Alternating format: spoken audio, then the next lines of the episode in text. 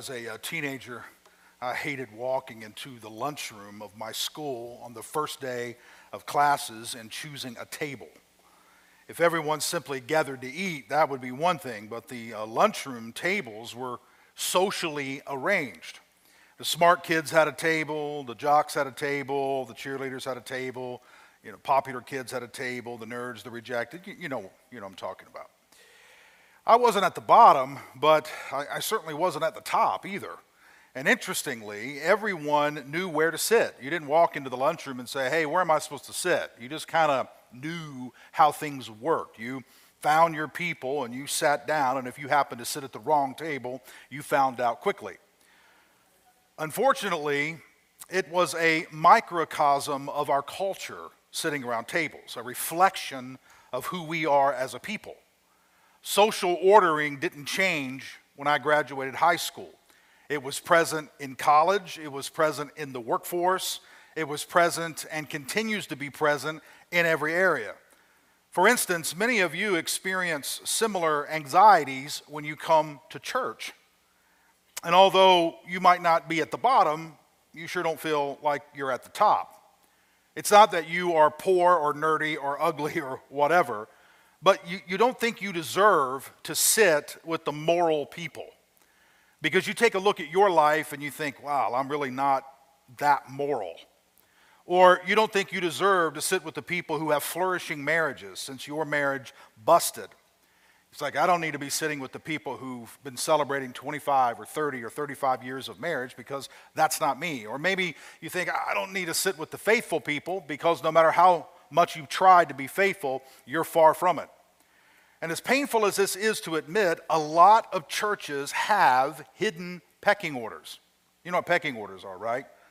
You know, the, the chicken who's weak gets picked on by the chicken who's a little stronger and then the chicken who's a little stronger picks on that chicken all the way up to the top, and you're like the head chicken, you know, and you peck on everybody else. It's pecking orders. And everybody seems to kind of gather around pecking orders, and unfortunately, churches sometimes fall into that same category. Now, it's not advertised. In fact, if you ask churches, you ask pastors, you ask church leaders, they will mostly deny that their church or their system has a pecking order. But people are people, systems are systems. Pecking orders typically emerge when people people gather.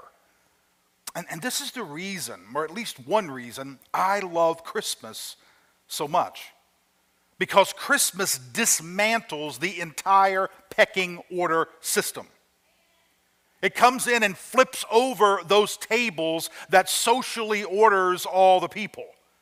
And Christmas spreads a table as far as the eyes can see, laden with food and drinks and desserts, and invites everyone to partake.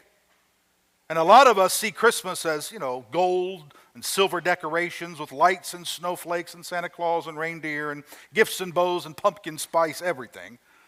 And we like that. It's fun. It's enjoyable to move into the holiday season and have all the parties and give the gifts and enjoy the good food and all those things. But at the heart of Christmas, is a radical and profound message sweeping across both the homeless person in the gutter and the noble person in the castle. When Mary received the good news that Jesus was growing in her womb, she extolled, With all my heart, I glorify the Lord. In the depths of who I am, I rejoice in God, my Savior. Listen to this line He has looked with favor on the low status of His servant. Mary said, I am in the low status. I'm just a servant, but yet you've looked on favor with me.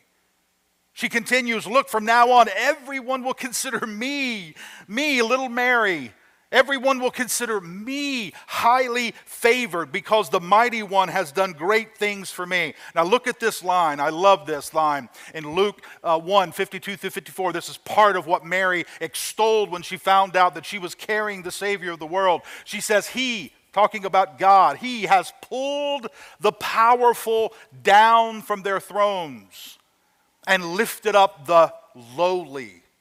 He has filled the hungry with good things and sent the rich away empty handed. He has come to the aid of his servant Israel, his servant Israel, remembering his mercy. When the birth of Jesus was announced, to whom was it delivered? Was it delivered to the wealthy? Was it delivered to the powerful? Was it delivered to those at the top of the pecking order? No. It was delivered to lowly shepherds, poor, dirty, uneducated shepherds. Listen to Luke chapter 2, verses 8 through 11. The angel said, Don't be afraid. Look, I bring good news to you. Lowly, uneducated, almost forgotten shepherds, I bring good news to you wonderful, joyous good news for all people. Your Savior is born today in David City. He is Christ the Lord. Folks, that is the Christmas table. A young Jewish girl and lowly shepherds announcing the birth of a king. Now, here's what I want to do this morning. To the best of my ability, I want to illustrate for you how radically Jesus takes this message and begins to spread it to the people of his day. How, right in the middle of the Gospels, this Christmas table is spread and everyone can come. And interestingly, he actually illustrates what I'm talking about today literally around a table. This is found in Luke chapter 14. Now, if you've been with us, you've probably heard me teach through this particular story a couple of times. In fact, it served as the backdrop to our last Easter's message. And today I'm going to repeat a few points because the few points that I repeat need to be repeated. And then I'm going to just slightly turn it in a different direction. Luke 14 describes a fascinating exchange between Jesus and the religious elites of his day, the religious uh, professionals, if you will.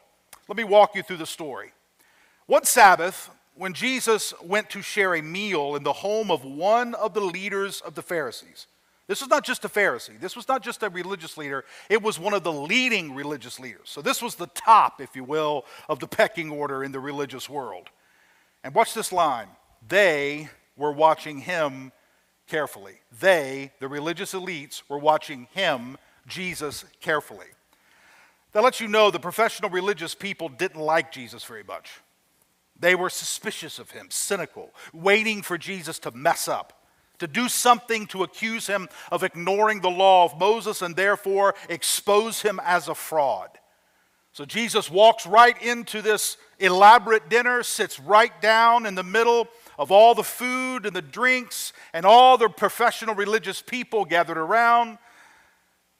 And something interesting happens a man suffering from an abnormal swelling of the body was there. Now, we don't know much about this man other than the fact that he had a physical condition creating swelling of his body, and he happened to be at this meal.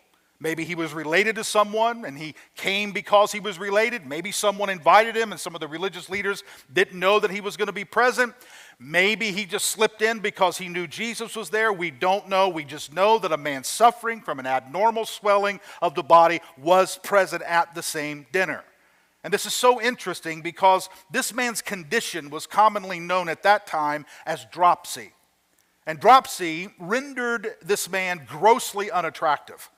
And within their culture, there was a common belief someone with, eh, within their culture, someone like this man suffering from this condition probably sinned to cause his body to swell and to look as grotesque as it did. They believed that judgment on this man's sin came from God and caused him to have this physical condition. And if it wasn't him that sinned, then it was his parents who sinned, and judgment kind of skipped over his parents and went to their son. So now imagine the scene. The religious leaders are gathered around, Jesus is there. A man who has this grotesque physical condition happens to be sitting among them, and the Pharisees and the teachers of the law look at this man and they judge him as a sinner because he has this physical condition. And Jesus gets involved. Jesus asked the lawyers and Pharisees, Does the law allow healing on the Sabbath or not? Now, why did Jesus ask this question? I mean, the concern is not about whether it's okay to heal the man, because if God wants to heal him, he certainly can do so. The concern is whether the religious leaders believed God would heal him on the Sabbath. That's the question. You see, for the Jewish religious culture, observing the Sabbath was a sign of the covenant. You can see that in Exodus 31 13. It was similar, the Sabbath was similar to a wedding ring. And a wedding ring is a sign of the covenant of marriage. The Sabbath was a, a sign of the covenant between the Jewish people and God. So if you didn't honor the Sabbath, it would be like a man or a woman taking off his or her wedding ring because they disrespect the vows they took. I mean, it was quite serious to ignore the Sabbath, not follow the Sabbath. So refusing to honor the Sabbath showed contempt for the covenant as a whole.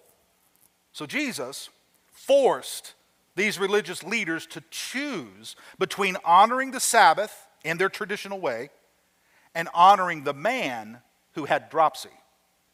He backed these religious leaders into a traditional theological corner he encased them in their own hypocrisy to the point they were disoriented and they didn't know what to do. So when Jesus said to the Pharisees and the, and the lawyers, Hey, uh, does the Sabbath allow me to heal this man or not? This is what it says. They said nothing. They didn't know what to say. He put them in a corner and they had no clue what to say. They didn't know how to get out of the question. And Jesus didn't wait for an answer. Jesus took hold of the sick man, cured him, and let him go. And the dinner guests sat in stunned silence. The atmosphere is thick, and I want you to feel the thickness of the atmosphere.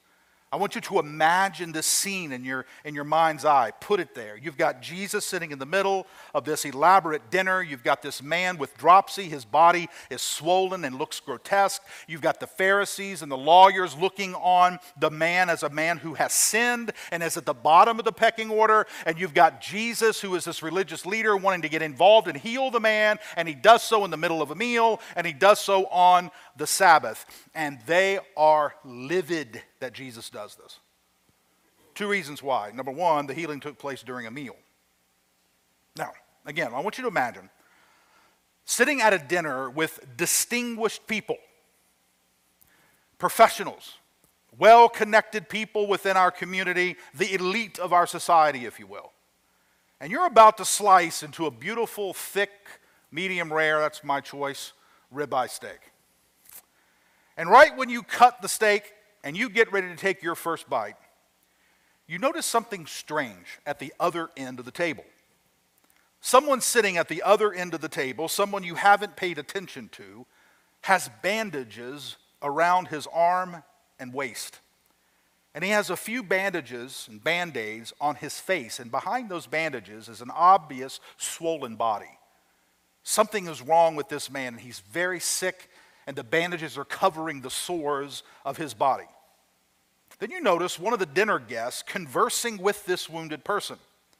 And within a few minutes, the dinner guest slides the broccoli and mashed potatoes out of the way, asks a few of the other guests to move down closer to where you're sitting, and everyone is starting to get closer to you, and the food is sliding down the table. So you, you put down your fork and you put down your knife, and you watch what's going on at the other end of the table. And all of a sudden, this dinner guest pulls this man with the bandages and band aids up onto the table, takes off his shoes, unwraps the bandages, puts on fresh gauzes, and cream into the wounds.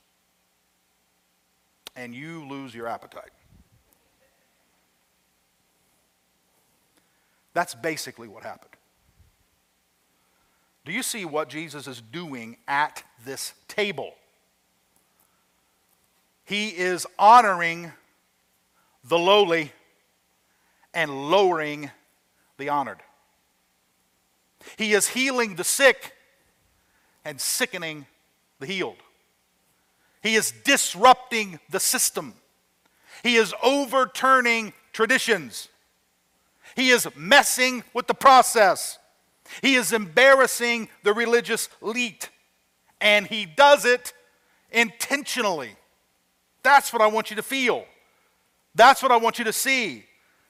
Look, listen, folks, he, he could have moved the man outside. He could have said, Hey, listen, sir, I know, I know you're sick and we're, we're trying to finish a meal and we'll probably offend a lot of people if we get involved with healing you right now in the middle of all this dinner. So we got a couple options. Either one, we can step outside and I can heal you out there, or you can wait until the dinner's over. I mean, the man's had dropsy for years. It's not like 30 more minutes or 45 minutes is going to make that much of a difference. We can wait until the dessert comes, and after our cheesecake with cherries on top, we'll go outside, and I'll be happy to heal you then, and it won't offend any of the dinner guests, and especially the host. But that's not what he does. He heals him in the middle of the dinner with the gravy dripping off the beards of the Pharisees. He performs it in the middle of their posh dinner. Not only does he do it during the meal, but he does it on the Sabbath.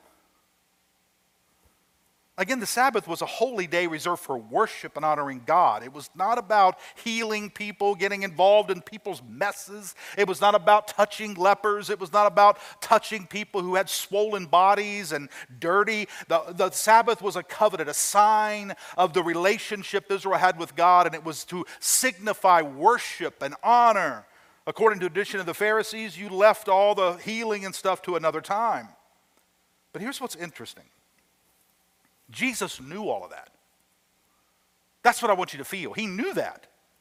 He knew that the tradition of the Pharisees said not to do things like this on the Sabbath. And, and you may not know this, but the Sabbath, according to the Jewish tradition, the Sabbath began at sundown and ended at sundown. In our world, the day begins with the sunrise and ends with the sunset. We kind of look at that as a day. That's not the way the Jewish people looked at it. The way they look at it and still look at it is the sun sets, that begins the day, and the sun rises, sets the next day. That's a full turn. So let's imagine that the meal was 1 o'clock in the afternoon. And maybe 1.30 or so, Jesus gets involved in this man's life. Do you realize that by 5.30 or 6 o'clock, the Sabbath would have been over? Just a few hours. Jesus could have easily waited until the Sabbath ended. He could have easily said, Hey, listen, sir, this is, this is, we got, we got a couple problems, okay? These guys are really good to us. They've invited us into their home. They're spending all this money on food. We are the guests. They are the hosts. I know you're very sick and I want to help you, but if we can just work with the system as much as we can. First of all, it's Sabbath, okay? And it doesn't look like he didn't have a watch. I'm just making this imagine. Nor did he have an iPhone or anything like that either. Maybe a sundial, I don't know. But he looks down and he says, okay, it's only a few hours until the sun sets. Sabbath will be over. We can do the healing as soon as the sun sets uh, outside, and we won't offend all the people who have been so kind to us to invite us in their home. He doesn't do that. Jesus intentionally heals the man on the Sabbath before the sun sets. He intentionally performs the healing in the middle of a dinner, and he intentionally heals the man on the Sabbath, knowing both decisions will tick off the Pharisees and the religious leaders, knowing he is disrupting tradition, knowing it will cause many of them to be angry and upset and offended and create tension across the area. And he did it all on purpose. This is one of the things we are missing within Christianity today courage to confront religious hypocrisy and rigid fundamentalism that is killing churches across our nation. We are scared to tick off church people.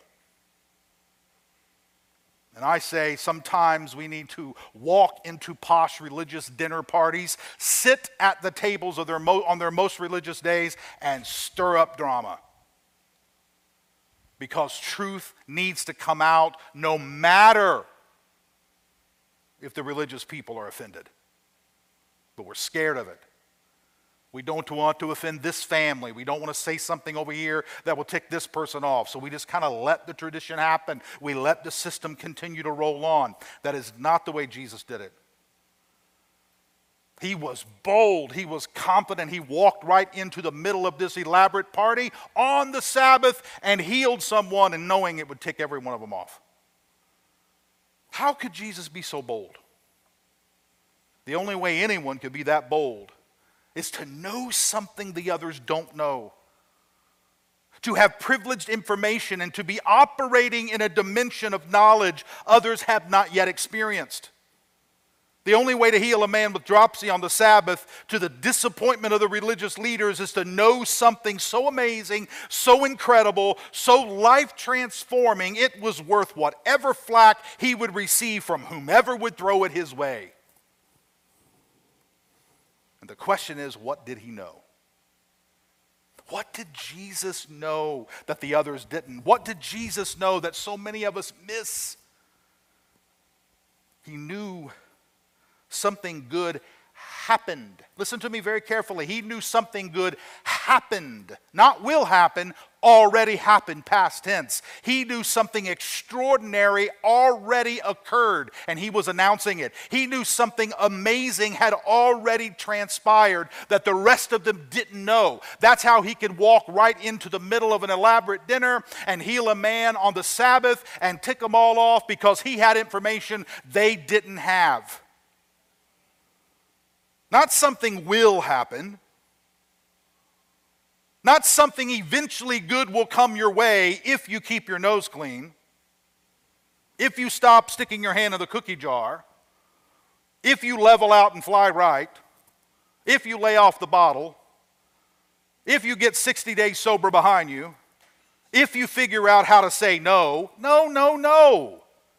He knew something already happened, whether any of those things ever happened. You see, Christmas is not promising something will happen if you keep up your end of the deal. Christmas is not saying eventually good things will come to you if you're able to figure out how to say no on a consistent basis. Christmas is announcing something has already happened. What is that something? God is near. Not will become near, He is near. Christmas is announcing the Savior is among us. Christmas is announcing the kingdom is all around. Christmas is saying the night is over, daylight is dawning, the sun has arisen.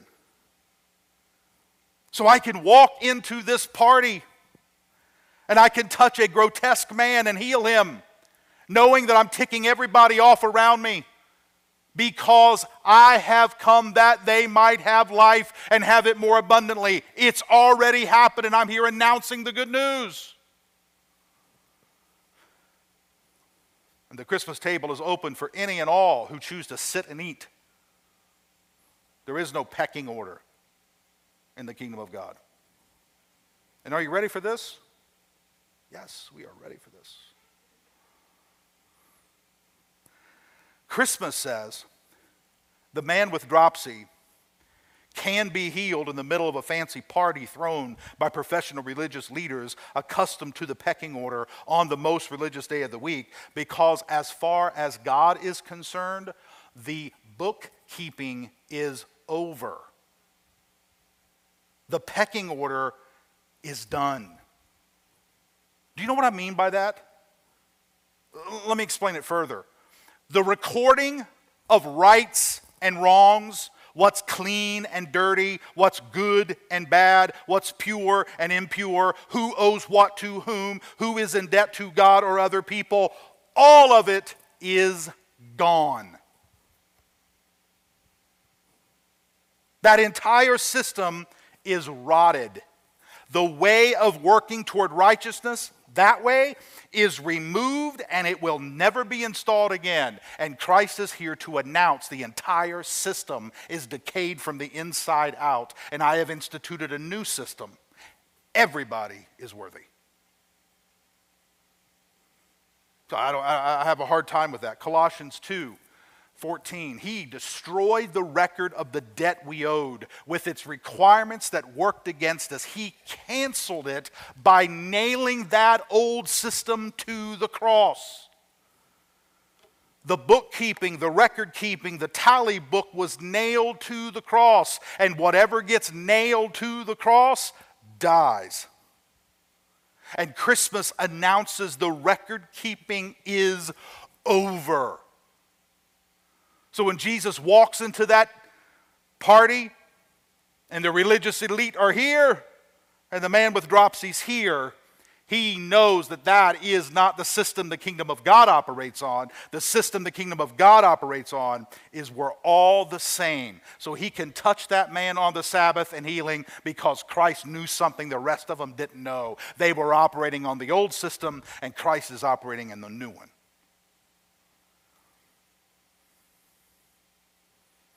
Luke 14, let's go back to the story. One of the reasons Jesus heals the man with dropsy in the middle of a dinner on the Sabbath was to illustrate how this whole bookkeeping system is over with.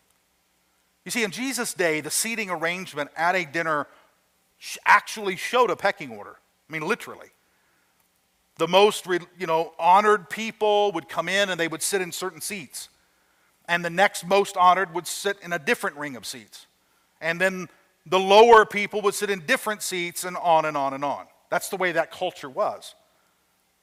Jesus flipped the whole thing upside down. That is why he says, now when you read the story, you'll get this part. That's why he says this right after he heals the man with dropsy. He says in verse 8, when someone invites you to a wedding celebration, don't take your seat in the place of honor.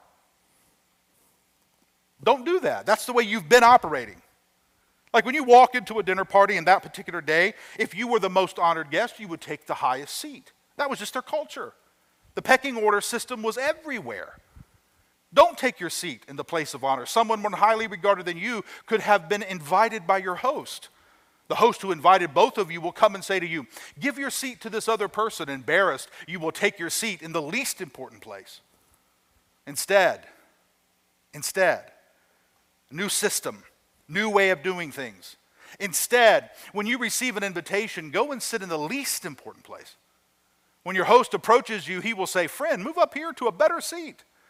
Then you will be honored in the presence of all your fellow guests. Because, watch this, all who lift themselves up will be brought low, and those who make themselves low will be lifted up. That's Christmas. That's the Christmas table. Those who are lifted, lowered. Those who are lowered, lifted. Now, listen to me very carefully. I'm going to land this. I want you to be, I want you to have your seatbelts on, seat back up, put your drinks away. Might get a little bumpy. In the past, I preached this passage, and I was a little off in my preaching of the passage. You know, that can happen. You, you can continue to learn, you can continue to grow, and you can continue to see new things. In the past, when I preached this passage, I taught that Jesus was teaching us as his followers to assume that other people are better and more deserving than us. So when we walk into a dinner like that, take the least seat because other people are more deserving than you. They are better than you.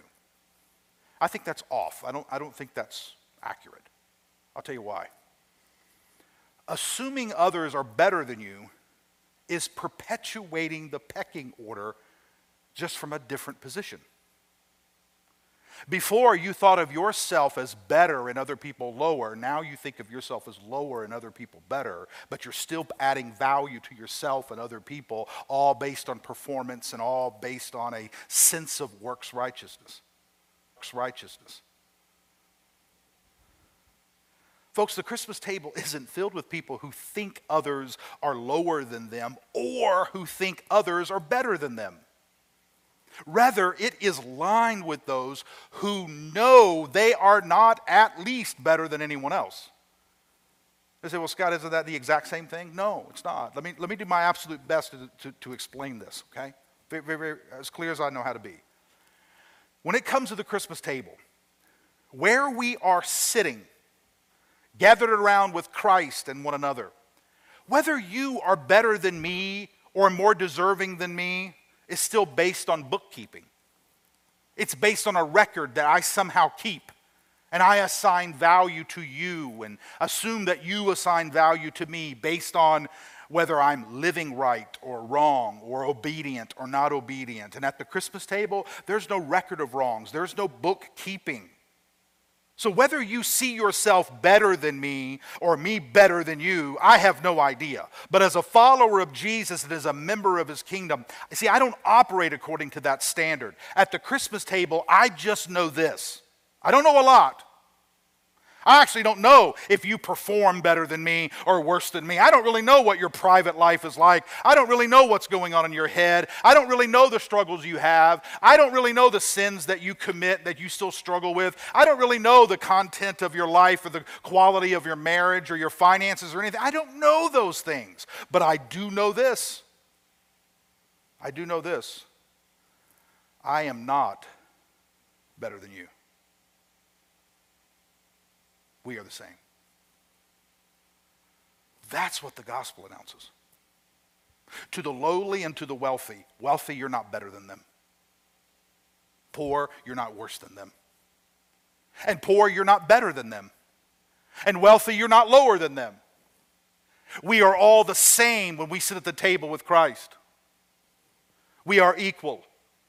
And because we are the same, I can take a seat in the least important place, not because I am least, not because you are better, but because at the Christmas table there are no least important seats and more important seats. We are all seated with Christ and we are all secure in Him. Whether you're wealthy or poor, whether you're educated or not, whether you struggle or not, we all need a Savior and we all have found our saving in Him. For a long time, I thought the gospel was about me becoming weak and broken and humbled and slavish as possible, possibly as I could, and then I would be in the right position for God to do great things through me. That's all religion. That's all record keeping. I just want to be more humble than you. Well, how do you know if you're more humble? I've been watching you, and you are more prideful than me. I've been keeping a record. It's all religion, it's all bookkeeping. God's kingdom is not about lowering me to the level where I am worthless. It's about elevating all people to where we're all worthy. You see, around the Christmas table, everyone is welcome because everyone is equal. That's why he could go to the shepherds and say, I've got good news for you. You know why they needed that? Because they didn't think they were worthy. That's why he could look at little Mary and say, Hey, you're blessed, Mary. You're, you're just as good as anybody else. You're just as beautiful as anybody else. You're just as worthy as anybody else. That's why he reaches up and pulls the rich down, not because they're so bad. That's why he reaches down and pulls the, the lowly up, not because they're so good. Do not hear me say the rich are bad and the poor are better.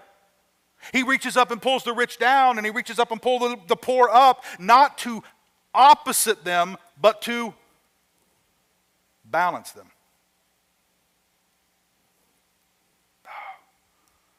This is a good Christmas sermon. One of my favorite songs, To the Table. Josh Lasseter sings it here at Forest Park and just does a fantastic job. In fact, he's going to come and our band's going to close us out with this song in just a minute. And I've heard Josh sing it several times during sanctuary. We have once a month here, just a time of prayer and communion and worship. And he has sung it here a few times. And every time I hear it, I just think, well, just, this is so, so true and so beautiful and so simple. And it, it explains the Christmas table so well. Just listen to a few of these lyrics while they get ready to come, and they're, they're going to sing it for you. He's going to do so much better than I can just quoting it. But listen to the heart of this song. It says, Hear the voice of love that's calling. There's a chair that waits for you, and a friend who understands everything you're going through. But you keep standing at a distance in the shadow of your shame. There's a light of hope that's shining. Won't you come and take your place? And I love this. I love this. I love this. And bring it all to the table. There is nothing he ain't seen before. For all your fear, all your sorrow, all your sadness, there's a Savior, and he calls. Bring it all to the table. Folks, that is the message of Christmas. He elevates the lowly he lowers the powerful. He shows mercy to all. He breaks the pecking order into pieces and he nails the entire stale, ineffective, condemning system to the cross. So, immoral woman, come to the table. Wealthy professional, come to the table. Dishonest man, come to the table. Broken teenager, come to the table. Decorated soldier, come to the table. Discouraged pastor, come to the table. Drug addict, come to the table. Busted Christian, come to the table. You are all welcome. That, my friend, is the Christmas table. Now listen as Josh sings this song so beautifully.